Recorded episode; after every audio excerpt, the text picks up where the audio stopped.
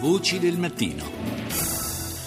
Le 7.36 minuti e 45 secondi in questo istante. Buongiorno di nuovo da Paolo Salerno. In questa terza parte affronteremo diversi argomenti. Partiamo eh, dalle, dai rapporti tra Stati Uniti ed Europa e anche le proteste, le contestazioni che continuano a susseguirsi negli Stati Uniti nei confronti di alcune delle scelte, delle politiche eh, portate avanti dal presidente Donald Trump. Ne parliamo con eh, Germano Dottori, consigliere scientifico di Limes. Buongiorno, dottori. Buongiorno a lei e a tutti gli ascoltatori sintonizzati. Dunque, eh, partiamo, eh, partiamo, dalle contestazioni. Eh, negli Stati Uniti, eh, e non solo negli Stati Uniti, ma naturalmente eh, quello che accade da questa parte dell'oceano all'americano medio probabilmente interessa relativamente poco. Negli Stati Uniti, indubbiamente, questo inizio di presidenza Trump è abbastanza caratterizzato diciamo, da una certa conflittualità insolita, almeno nel recente passato per, eh, e soprattutto nell'ambito dei primi cento giorni di presidenza. Però c'è un dato che eh, ci ricordano anche i sondaggi e d'altra parte eh, è un dato che discende anche dal, dal risultato elettorale. La maggioranza dell'America è con Trump e condivide quanto il Presidente sta facendo. E questo è infatti l'elemento di maggiore interesse, tutto sommato, che l'America continui a essere spaccata e polarizzata sulla figura del nuovo Presidente ci sta tutto in considerazione di una campagna elettorale che è stata molto diversa da quelle che abbiamo conosciuto nel, nel, passato recente o comunque da quando siamo in grado con i mezzi radiotelevisivi di seguire quello che succede negli Stati Uniti. Il fronte delle opposizioni che è ostile a Trump continuerà a sfruttare qualsiasi occasione e soprattutto gli scivoloni del Presidente per eh, creargli problemi e cercare di indebolirlo. D'altro canto invece Trump sembra avere un'agenda molto netta, molto chiara per i suoi primi 100 giorni che mira, a mio avviso, a consolidare la presa sul suo elettorato, perché non ci sono dubbi che Trump eh, pensa ehm, di rimanere alla Casa Bianca non quattro anni, ma anche farsi un secondo mandato e quindi ragiona anche nella prospettiva del mantenimento del consenso nei suoi confronti di coloro che lo hanno portato alla Casa Bianca.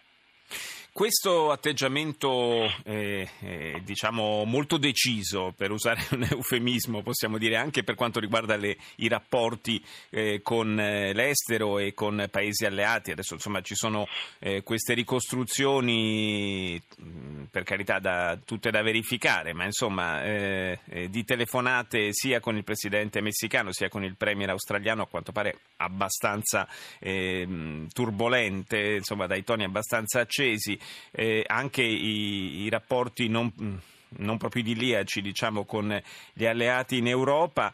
Eh, a lungo andare però questo, questo, in, questa impostazione poco diplomatica diciamo così, eh, non rischia di logorare eh, la stessa presidenza?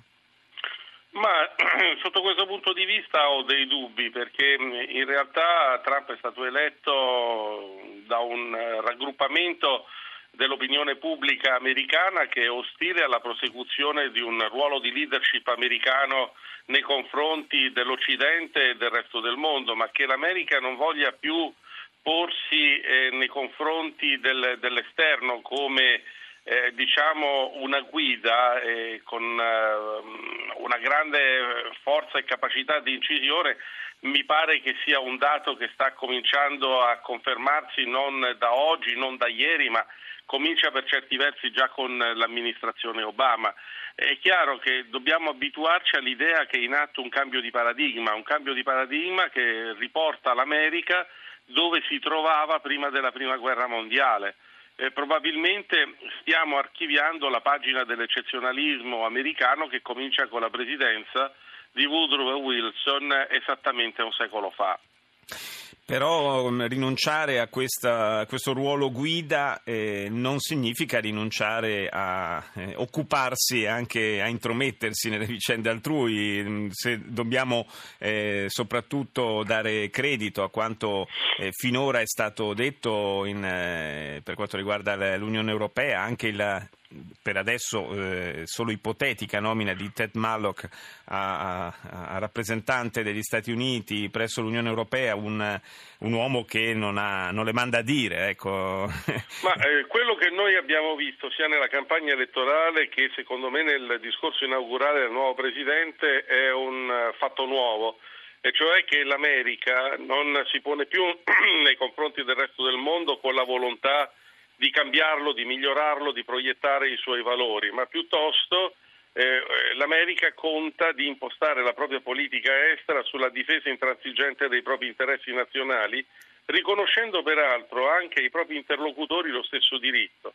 In pratica ciò a cui noi stiamo assistendo eh, è una presidenza che restituisce sovranità anche ai paesi alleati degli Stati Uniti e tutto questo naturalmente crea delle opportunità ma anche dei problemi, specialmente in chi da questa parte dell'oceano si è abituato a seguire la leadership americana negli scorsi decenni e anche investire poco sulla propria proiezione esterna.